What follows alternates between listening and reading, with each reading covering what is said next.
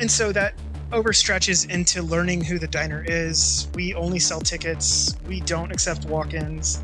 Um, we do a lot of research pre and post their visits. I can see when they book. I can look at their social media. I can understand who they are. I can understand what's going on with them, what they like, what they don't like. You know, we can find out when their birthday is because they tell us, and then we can check in with them when it is their birthday. We can follow them on Instagram. They can follow us back. I get to become like their private chef in their own life whether I'm cooking all their food for them or not. I'm Danny Valent, and this is Dirty Linen, the podcast that takes the issues the hospitality industry finds hard to air in public and shakes them all about. This week on Dirty Linen, we're talking about hospitality business models. What works, what doesn't, what's harder than it used to be, and how can COVID be an opportunity to do things differently for the better? To finish off this week of conversations about rethinking restaurants and new business models, I'm really excited to be chatting to my first international guest, Eric Rivera from Addo in Seattle, in the USA. I've been following Eric on Twitter for a while, and uh, I just love I love his passion. I love how annoyed he gets about stuff sometimes. Uh, he's really opinionated and he's incredibly creative. Uh, he's been rethinking restaurants for a long time and he's never had such a good opportunity to do it and to do it again and to do it again as during COVID. So, Eric, thank you so much for chatting to Dirty Linen. Amazing. I appreciate it. that was, that was a good intro. I like that. no, thanks for having me on. That's that's awesome. Yeah, well, thank you for being here. Um, I think it's going to be so interesting for my audience in Australia to hear about how things are going in the US. I mean, obviously, we see a lot of news, but there's nothing like getting straight to the source and talking to somebody who's in the thick of it. So, yeah, tell yeah. me what tell me what things are like at the moment. Um, it's I would say like anxiety and at an all time high, and it's just there's a lot of crazy stuff that's happening here. Um, having to manage expectations of diners versus playing against the government because they're irresponsible versus every single day there's something new um, and not in a good way. Uh, it's it's very it's very scary time for everybody um, but then we also have people that just kind of don't care and they're doing their own thing um, which is leading to more cases. And then we have a government on our side that is kind of just like yeah, they're kind of done worrying about it and they're worried about other things that isn't this. So it's just a, it's like the perfect storm. It's a perfect nightmare. It's the worst scenario thing that you can think of being in. Um, and that's just me running a restaurant, you know? it's like, the, I mean, if you wanted to, you could open to, to dine in customers now, right? Like there are people around you who are, are taking people into the restaurant, but you're not right, doing that. Right. No, I mean, and I actually have yeah, I have a I have a very interesting restaurant design that would actually be perfect for it. I have high ceilings. I have all of these windows that open up to the outside. We have actually space for outdoor seating. Um, but that doesn't do enough for me. Um, meaning, if I have diners in my space, which I'm allowed to have up to 50% occupancy at a time, um, not knowing and with the way that testing works here, um, I can have somebody sitting in the dining room that could be infected and I wouldn't know until two days later. So essentially what I'm doing is rolling the dice, trusting them, hopefully that they don't have it because either we take their temperature at the door, but that's still not a test that guarantees anything of them coming in and not infecting our staff or other people or other diners. Um, so for me, uh, it's having to understand what the guidelines are and then just saying, well, that's not good enough. That's an absolute minimum. I want it to be where I need it to be. So you're saying that the guidelines from the government are pretty loose. Uh, you, you, don't have to do any collection of um, diner details. It's it's just it's pretty much 50 percent occupancy, and you guys work out the rest. So the onus is on the business owners to uh, communicate your own particular policies to diners. Exactly, and there's no enforcement of anything. Um, so there's not a health department that's coming through to check anything. Uh, that hasn't happened. There's no government entity that's saying like, "Hey, you need to submit a plan." That's not happening. Um, you know, all of the steps and parts and pieces that we have in place for ourselves is things that I've created to stay ahead of that game, uh, to stay ahead of the systems that don't exist. And so, and and that's just basically just trying to keep staff safe, you know, because I don't trust them. I don't trust the government to make sure that the way that they put everything in verbiage is restaurants are restaurants. So a large, gigantic chain like a McDonald's is seen the same as me that has less than 10 employees. Um, and we're playing by the same rules, which is insane to me. And, and you're not backward in coming forward about the way you think people should be operating and the, and the way that you think diners should be behaving. So, I mean, to tell me about some of the things that you've been communicating and how you feel like that's been received by people. Yeah, I mean, I, I think a lot of people here want to be coddled um, and don't understand reality um, and have to be told as such. Like it's a very passive aggressive way where you have to tell them, hey, things are bad, and then follow it up with 10 more conversations between you can tell them, no, actually, things are bad. Um, I think things are bad already. And I've gotten to the point where I don't want to mix my message with everybody who's being soft on it. And if I have to come out and tell you wear a fucking mask, you're going to wear a fucking mask. Um, and there's no ifs, ands, or buts about it. It's going to be just that way blunt. Um, if I have people going, well, why don't you know? I have people emailing sometimes. Oh, when are you going to open up for dining? And I was like, when you pay the bills. you know what I mean? And mm-hmm. when you're responsible for the safety of my staff, when you understand and the, what everything means here and how just because you want to come and have a beer or, or have a, a, cool tasting menu that we do, that doesn't mean like the people behind you or around you are going to be safe. You know, so that's you looking out for yourself rather than looking out for everybody. And I don't, I don't play to that. So you feel like people, people feel like you know coming to a restaurant is their human right. Right, and and I feel like that because that's the way it's basically been treated. Um, you know, we got marked as meaning restaurants as essential businesses, um, and so you know, we were allowed to do delivery and takeout and all this other stuff. But now it's like a different level where people are treating it after being in their house for, you know, three and a half months, four months. They're treating it like a celebration. You know, they're treating it like the ticker tape parade of like, finally, restaurants are back. We can do whatever. Yeah, it's been a long time.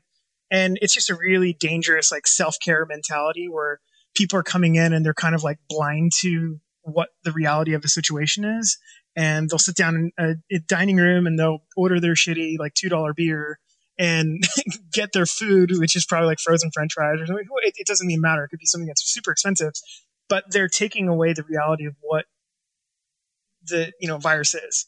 They don't get it really, and so they're taking this temporary like dine-in service for 45 minutes to an hour and a half and they're running with it just so they can say like hey i shared this fit oh good to be back it's dope like look at this Instagram post. Oh wow, it's so good. And I'm like, was it worth it? Because in two days from now, there's a pretty good chance that you can be sick from that. And then on their side, then what? Then what? They're going to the hospital. They're they could die. and I'm like, well, essentially, like you just glossed over your last meal. Is it that important still? It's not. It's it's it's very dire and, and very like dark to think that way, but that's the reality of the situation and that's kind of like how I get frustrated and annoyed at people. And we'll call them out. I don't care who it is. It's, you know, chefs that have 20 restaurants and worth millions of dollars. And, you know, if they're going to act like that's not a big deal and they can, oh, I figured something out. I'm like, I didn't realize you were a fucking doctor. that's crazy. you know, like you make cool dishes, but that doesn't mean you know everything. Or, and I don't know everything either, but I'm going to err on the side of caution. So, because case numbers in Seattle, it's what around 500 a day? Yeah. So we just started going down. I mean, not even like a week and a half ago, um, 20, 30 a day. And then all of a sudden everybody started to be able to get lined up back into doing dining service and, and uh, other things, you know, parks and pools and all this other stuff. So then they started jumping back up to 200 to 300 to 400 to 500 and so now it's it's just starting to like ramp up again. And then we have places like florida and on florida this past weekend in one day it was 9000 cases. In california it's you know they're getting like 40000 cases over a couple days period of time. Arizona is just like going crazy and so i'm seeing all this stuff and i'm and i see it and i know that those people are gonna there's gonna be people there that have money and means and they're gonna guess what they're gonna do they're gonna travel up this way because we have less numbers so it's just to create that much more of a problem um, and you know, I think talking about it and going like, oh, it's 500, like we're talking about it barely, but that's a lot. you know, that's a lot. And a lot of people don't really realize that either. So it's just, it's, it's tough having to like understand that on a level, but then seeing really how bad it is because it is that bad. So put us in the picture of what Seattle's like or, or, used to be like. It's um I mean there's a vibrant dining scene and, and tell us about your place in it. Yeah, I mean, uh, we're we've always been kind of on the outside um, of what the dining scene is. We've always done different things. We've always done different experiences, so it's it's very atypical. Um, but the, the scene is is is pretty cool. I mean, it's been growing over the last couple years. You know, Amazon's based here. We have a lot of tech that's based here, so there's a lot of influx of money. Um, and so it's a lot of restaurants that have been thriving and expanding, and you know, places that had like two restaurants to their name now they had ten, now they had twenty. So there's is a big boom town. Um, and that was happening all over. And housing prices are booming, and all this crazy stuff. Um, you know, people are getting attracted from other companies in San Francisco, and so they're moving up here, and it's a deal for them. San Francisco is expensive, so there's a lot of variables that we've been seeing on a positive side for growing the city, and so that's pushed the cuisine more here too.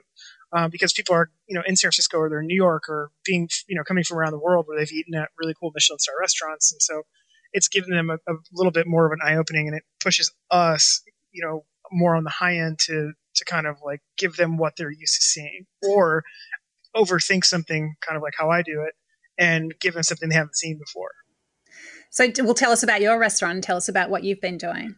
Yeah, I mean, on my side, I, I this all started off in my apartment. It was two seats at a time, and I do I was doing tasting menus, and I've been doing um, you know pop-ups around the city and kind of at different price points and then finally got my brick and mortar space here about a year and a half ago um, and so then from there we do anywhere from we were doing dining service anywhere from three to five different experiences a night ranging from like a 20 course tasting menu a chef's table or dining room uh, our main dining room service which is more casual um, and you know in a, a year we're doing more than 100 different experiences. Um, so just just explain that a little bit. So just what does that mean? A hundred different experiences. It just sounds sounds crazy, mad, unfeasible, but great.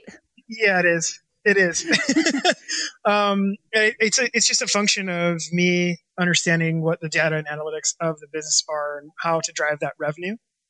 Um, so for me, it's okay, cool. Can we do a chef's table? Yes. Would people come to that? Yes. Would they pay a amount for it? Yes okay, so I have 2,000 other square feet within the space um, that I'm paying rent on. How do I fill that space with something else? It can't be that expensive because it's not at the chef's table. So I have to attach a dollar amount to each seat per experience across a week. So there's dynamic pricing, there's variables of that. So Wednesday is less expensive than a Saturday night.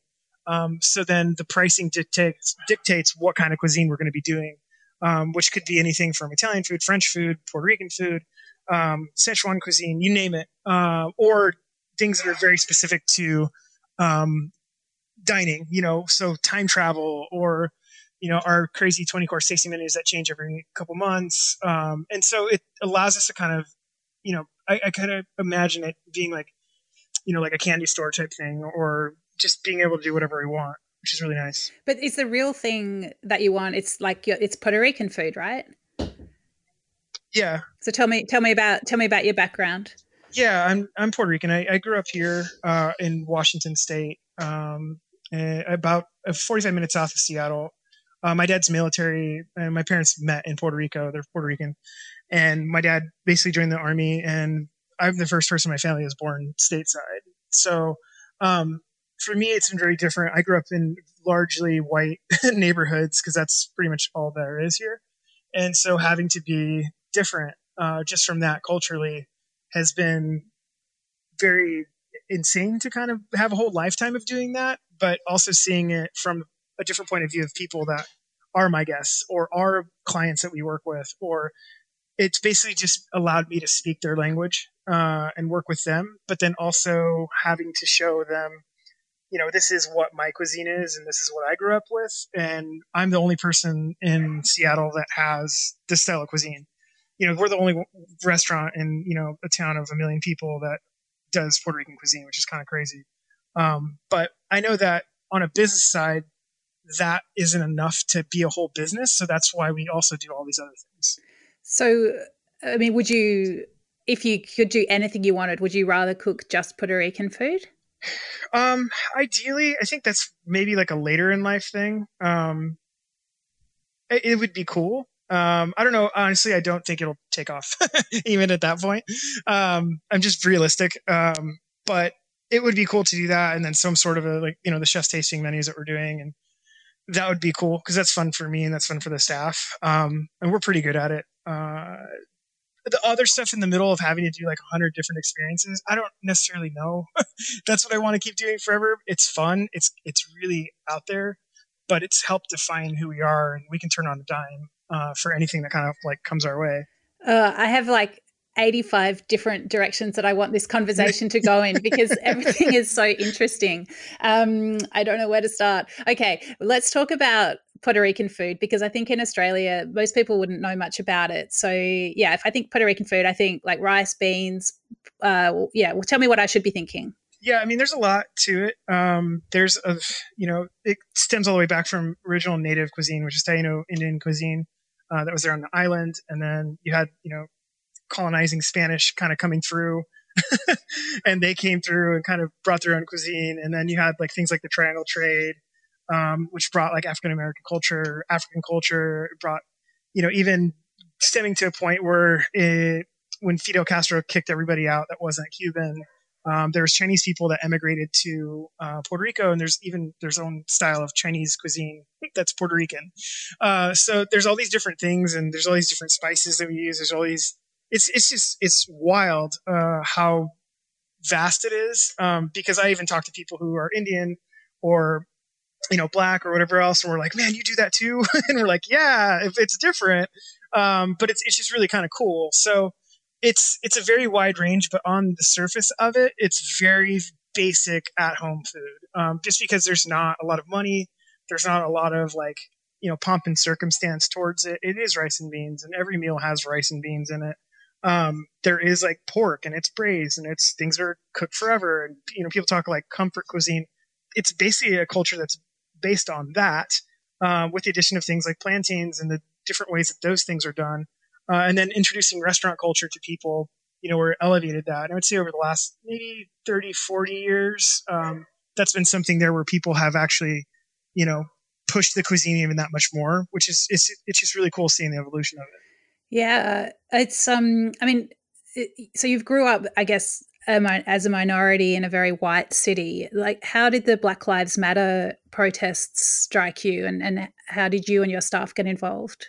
Yeah, I mean, it's for me um, having a filter of seeing that my entire life, um, meaning like being on the outside, being Puerto Rican kid, growing up around white people.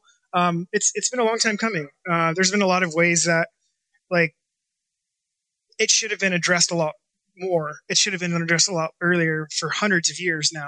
Um, you know, black people have been having to take the back seat to everything. Um, they've had their culture stolen from them in many different ways. They've had their property stolen from them in many different ways. Everything, every single thing and way that you can think about black people has been stripped away from them completely and monetized by white people um, in order for their gain. And you can look at that even on modern day times where you have, you know, like sports are, are big here, and you have you know majority of black players playing, and they don't get paid what they deserve, and you have billionaire people going like, "Oh yeah, they're asking for too much money." It's it's racism, you know. So it's it's it's out and about, and it's not as seen through a lot of people because they're just used to it, meaning like white people. Um, and then you have things that happen when you know police officers here are really like the military and they're really unchecked and it allows them to kind of amplify what their needs are over an entire race of people. And so then we have things that pop up where some, you know, someone on video catches somebody else killing somebody, or and that's not just one instance; it's many. Or police officers that shoot people and kill them. It's not one instance; it's many.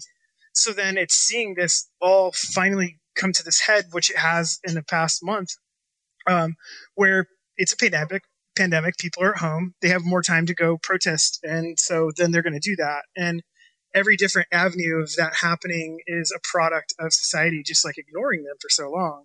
And so on our side, it's been, you know, working with other chefs to, you know, take food to the area where people are protesting, you know, having people that are protesting walk by the restaurant and we're like handing out free food, you know, telling them keep going, like, you know, you know keep, keep protesting, keep doing your thing um, and even closing a restaurant down so you know staff and employees can go protest and having to close the restaurant down early on some nights because we want to make sure our, our staff can get home and either go protest or just be safe from a protest, you know, something scaling up and then them being in the way in danger. It's just, it's looking at all of that. It's, it's more of a priority to me than what the restaurant is or what anything else is. So I value that the movement and the reality of what Black Lives Matters is more than what we are doing here. It's more important. Let's pull back a little bit and just talk a bit more about how you come to be doing what you're doing. So, just tell me a little bit about how you got into cooking and, uh, yeah, and what happened next. Yeah, I got into cooking um, at an early age. My parents were both working, and so my grandparents uh, had moved from Puerto Rico to here, and then they um, basically my grandpa was the cook. My grandma didn't cook at all, and so I would help him make breakfast, lunch, and dinner um, every day for my parents. You know, when they get back, or for you know for ourselves just to eat. And so it was every day. You know, he was retired, and so I'd sit there and he had a little stepping stool for me, and I'd stir soups or I'd make whatever. You know, like five, six year old kid. Um, and so that's how I kind of got into it. Then, um, you know, they left and went back to Puerto Rico, and then my, my first job was like a busboy when I was 15. Uh, and then I pursued another career, and then I decided, you know, I don't. I, I got swept up in the last recession. Uh, I was in mortgage insurance and financial services. So when I was like 25, 26 years old, I basically had to shut down my business, lay a bunch of people off, close everything, and start from scratch. And so I said, I want to put myself somehow in a position that even if I lose everything again, at least I can make decent food for myself. Um, so I pursued cooking professionally. Uh, so for me, it was doing that. I went around the city and I had my little resume, and nobody would hire me. Um, nobody took me seriously. So then I went to culinary school um, with no money, basically, and student loans, uh, and started to really like understand what the reality of being successful in this industry was and is. And I started to see a lot of systematic problems that I knew I can push through. Um, but I knew I just had to stay quiet for a little while uh, before I could really open myself up and open my voice up. Um, and so I started, you know, working at different restaurants and you know some of the best restaurants in the world and three star Michelin this and whatever else. And then I started to just do it. Do a little stop and do a little bit of name dropping. Yeah. So when I, um, when I was at school, um, I had staged at Noma at the time. They were like the number one restaurant in the world.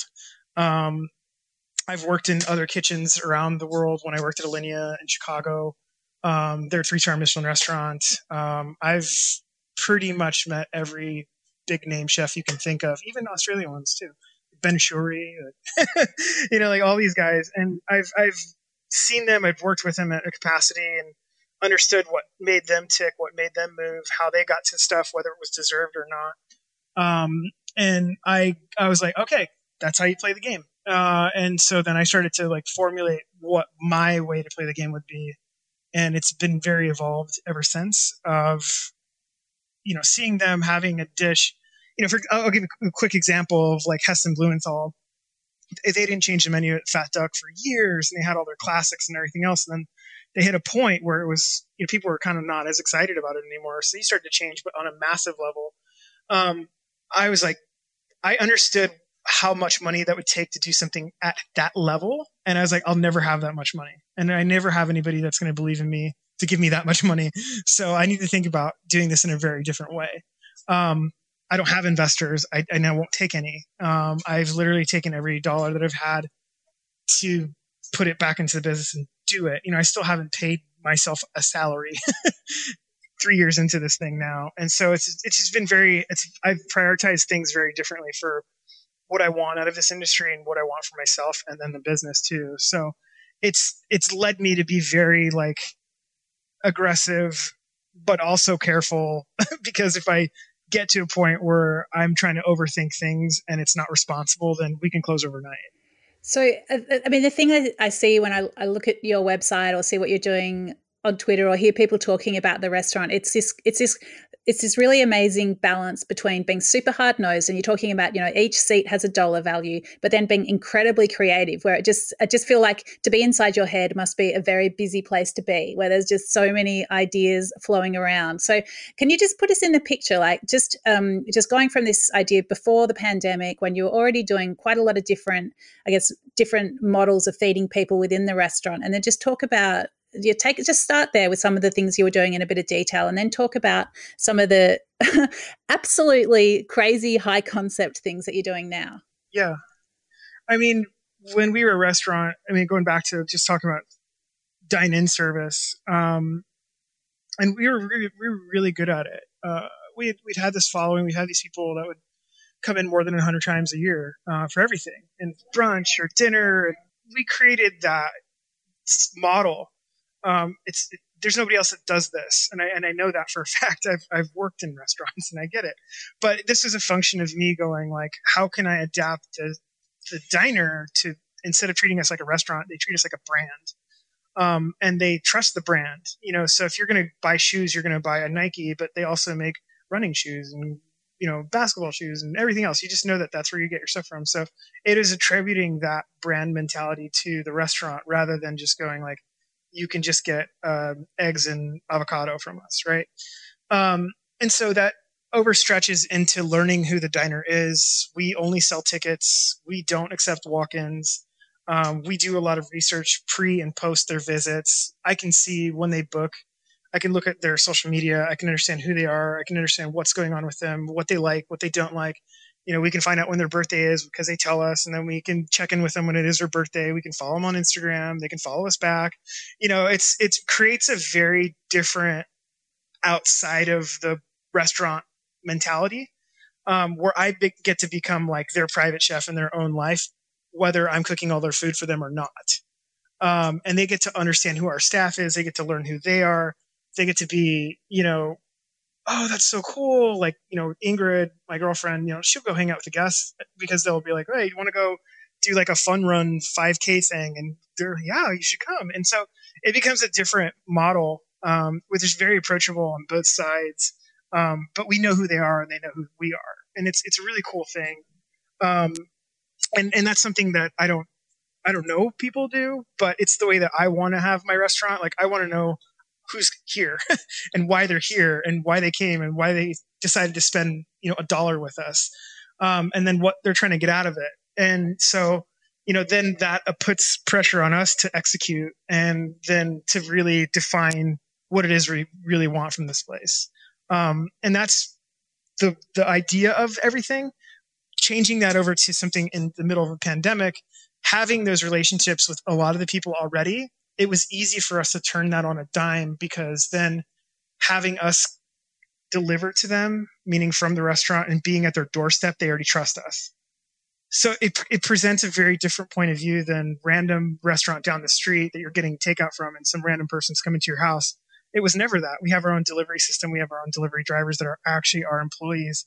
It becomes, oh, it's Addo and they're here. You know, that's awesome. Thanks, guys. It, it's a very different point of view, but it's it's purely a function of having to change on a dime, but having them trust us the entire way. So when we do things in a house, um, you know, it, it initially it was like we need to sell meat, seafood, and be pantry, and I can figure out a way to get different types of flour. I can figure out a different way to like you know, find the things that people couldn't get at the grocery store. I was finding them because we were going through different channels, um, wholesale distribution. So I, I, was like, I was that guy. I was like, you need that? I got that. You need toilet paper? No problem. Um, you know, going from selling, you know, A5, A5 Japanese Wagyu, you know, cut and cooked in front of them. I was actually selling it so they can do it at home. Um, I was also selling pasta that we make, you know, so everything from like a dollar of like active dry yeast all the way up to a whole spectrum full of things. But then it evolves and it goes, okay, cool. So we've got that grocery part for them taken down. What other stuff can we do that is a little bit more us, meaning them dining at home? Okay, cool. So we're doing that now. But don't you think that's kind of one sided and boring? What else can we do to elevate that even more? Okay, cool. It's an in home dining experience where we have a playlist on YouTube that lets them feel like they're taking a first class flight. They start off by seeing like a safety video. They sit down and it shows them going on takeoff, and then it shows them on a plane, and there's a playlist of music. You know, meanwhile they're acting like at themselves. They're they're doing like a first class thing, so it's champagne and caviar and whatever else. That's on the higher level of stuff that we do. Um, you know, even an in-home camping experience where they we actually sent them uh, camping or a tent and they were setting it up at home, and we had this like live playlist that went through, and it was them walking through the forest and setting up camp, and then at nighttime it turns into nighttime, and there's ambient sounds and noises, and we had people there sending us pictures, and it was them like making their entire living room look like a campsite. So they're taking flowers and plants and all this stuff and going like, "How do you think we did?" you know, so it becomes something very different. Um, it allows us to be in their home at that point. These are taking pictures and showing us, and they're like, "This is so cool that you guys are doing this." And I'm like, "That's what I want to see because I'm used to having them." You know, a foot away from me, and I can interact with them here. I can do that while they're at home, and we can do it responsibly. Um, I don't have to force them to come here to get something. I can send it to them. Um, and we do, you know, not only that for local people, but we also do like nationwide shipping of some of our experiences too. So, you know, I have virtual cooking classes where anybody can tap into them. Um, and so it becomes this like, let's think beyond the restaurant's walls again. And how can we get into people in a different way? So the thing that blows my mind is that other people are paying to watch. Tell me about that. Yeah, I mean, we just launched uh, strategy based dinner games. And so basically, what that is, is um, it's not basically, it's kind of complex. Um, so we have different themes. we have different themes um, that are there. So one's like Oregon Trail, or one of them's Más o Menos, or one of them's Candyland. Uh, you know, another one is just Hot Sauce Challenge um, we figure out what the theme is, we figure out a gaming strategy behind that, and then we get on like a Zoom call, and then they can fight against each other to give them a prize. And the prize can be for one of them, like Más o Menos, is additional things to add to their meal. Um, so everybody starts off with a base entree. They can add an appetizer, they can add a dessert, they can add a bottle of champagne, they can add caviar. But if they lose, they just end up with that base entree, which they can actually lose portion size. So they can end up with a really small portion of it. Um, you know, we have one that's a hot sauce challenge. It's seven hot sauce. One's like, you know, kind of sort of spicy all the way to something that's 2 million Scoville units. Um, but it's a function of them being on Zoom. We're all eating it together. We're all dying in front of each other with, you know, crying and, you know, hot sauce. And people are just like freaking out, going, this is so hot. But the function of that, it leads to this entertainment mode for the diner but we allow people to then tap in. They pay us five dollars and they can watch. Um, so it, it becomes like a different system where it's like in-home entertainment um, for a period of time, could be half an hour, an hour and a half. Um, we have a cooks versus cooks challenge, and so we send them with kind of like a blind box of stuff, very similar to like a Top Chef kind of vibe, but it's them doing it. I'm judging. There's people that are paying to watch to judge, and they're judging and then the peers, meaning all the cooks, will judge each other. Um, and then I don't tell them what I'm looking for, so they're just kind of like, okay, cool. But secretly on the back end, I'm like, your kitchen's a disaster. You lose points for that. You know, you know the, the the picture that you sent us, it's okay, but it could have used a little bit more of you know brightness in there. You know, so it's it it becomes this like more of them if they had their own restaurant at home with the same judgment theory that I have when I have my restaurant here. It's them as a guest coming in and it's me treating them the same way right? So that's that's the coolest part about it for me is that i go like oh yeah yeah yeah i'm the i'm the yelp guy now. Here we go you payback time. Yeah yeah. It's so amazing. It's so incredibly creative. Um like you know if for someone here who was listening to this and just you know kind of amazed like but they haven't i guess created necessarily that community of people who trust them to to this extent. I mean of course a lot of them have got so many people that trust them as well. But what what advice could you give to somebody who wants to i, I guess uh yeah just add another income stream um, and rethink the way that they're doing business um, I think part of it for me is I create things based off of things I wish I could be doing instead. if that makes sense. What do you mean? Um, I wish that somebody could cook me all these things. I wish I could play a strategy based dinner game. I wish I could play video games at home. I wish I could do all these other things. and that's not the case. I have a restaurant, I have a responsibility. I have to be here. I have a staff, you know, we have a business. And so a function of that is just going like, man, if I could do anything right now, what would that be? What would that look like? What would that, you know, what would my menu be? And so then it becomes to be what you see, you know, what they see.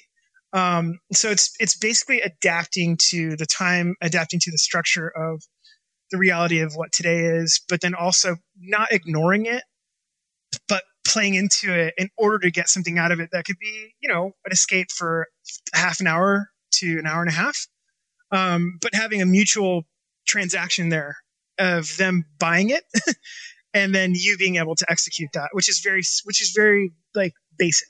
So are you saying like you're sort of looking for an opportunity like people are at home more than more than usual, they're a bit bored. It's like uh, people are, are scared. You don't want people coming to your restaurant, so it's like spinning that into an opportunity. How can you be creatively and make it a win for both both sides?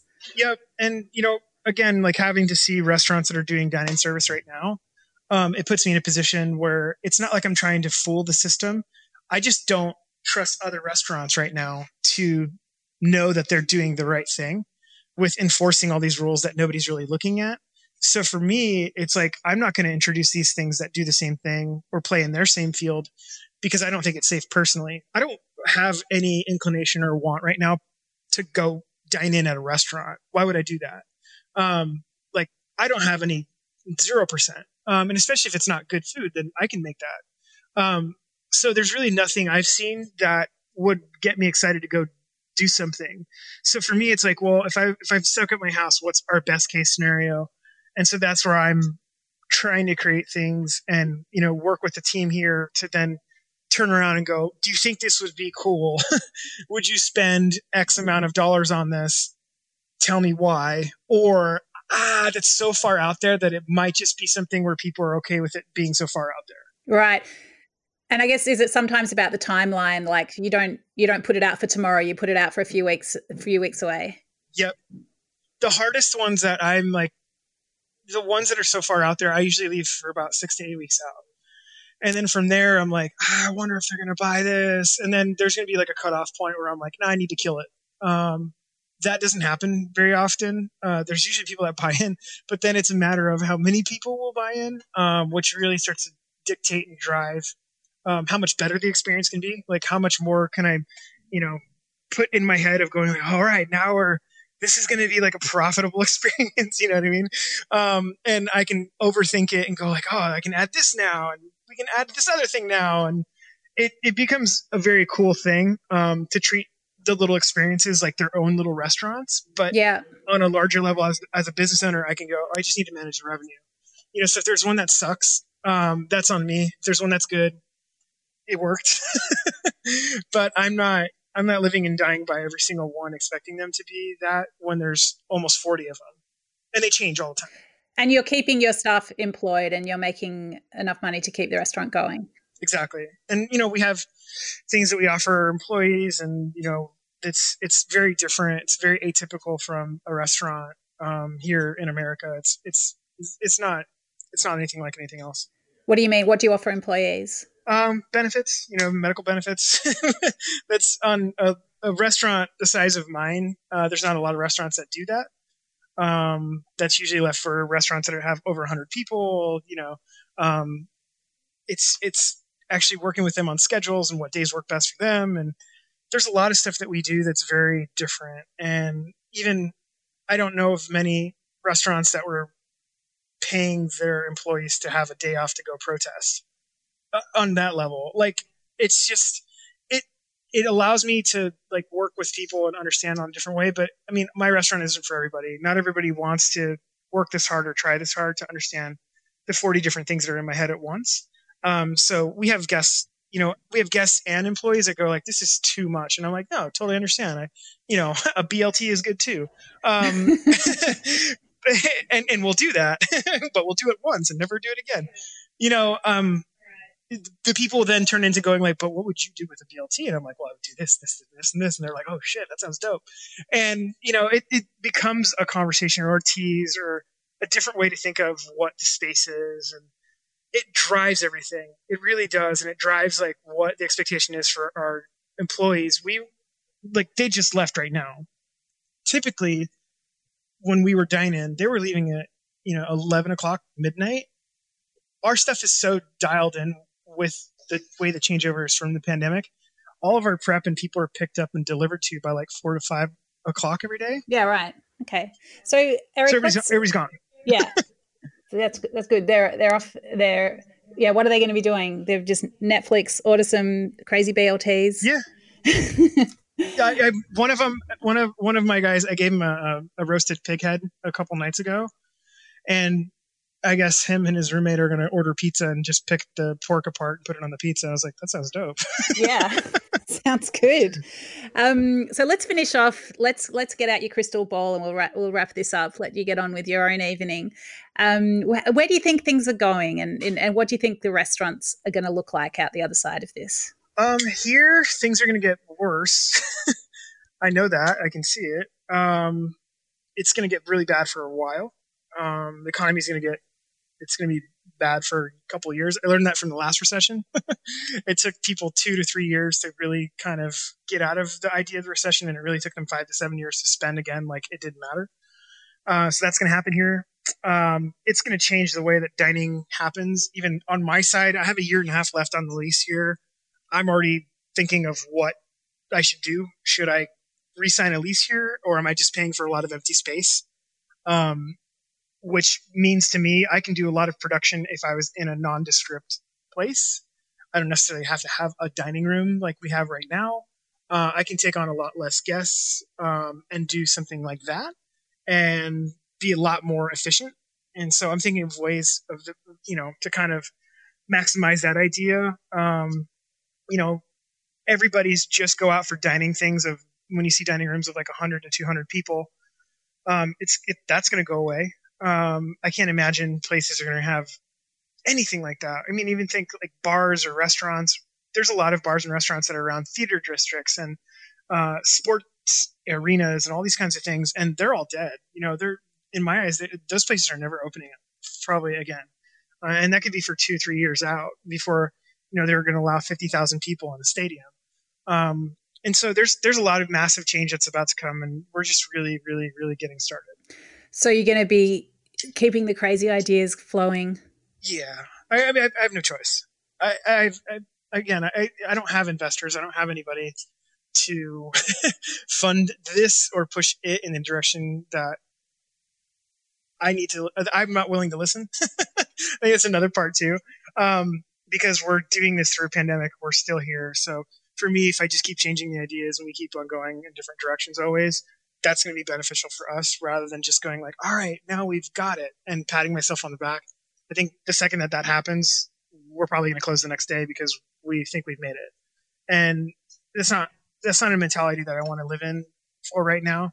Um, because we really don't know. It's changing on a daily basis. There's numbers dipping two or three weeks ago, and then all of a sudden, you know, you had these southern states that were just going, "Oh, great, we're all going to open up," and now there are thousands of people per day, and it's just it's just going to get worse, you know, before it gets better. And we've got I've got to be realistic with my expectations from what I need from people, um, and what the business can do, and then even things for myself. And that's just being realistic now. Uh, I would love to paint pretty pictures and rainbows and puppies and all this stuff, but that's just not reality.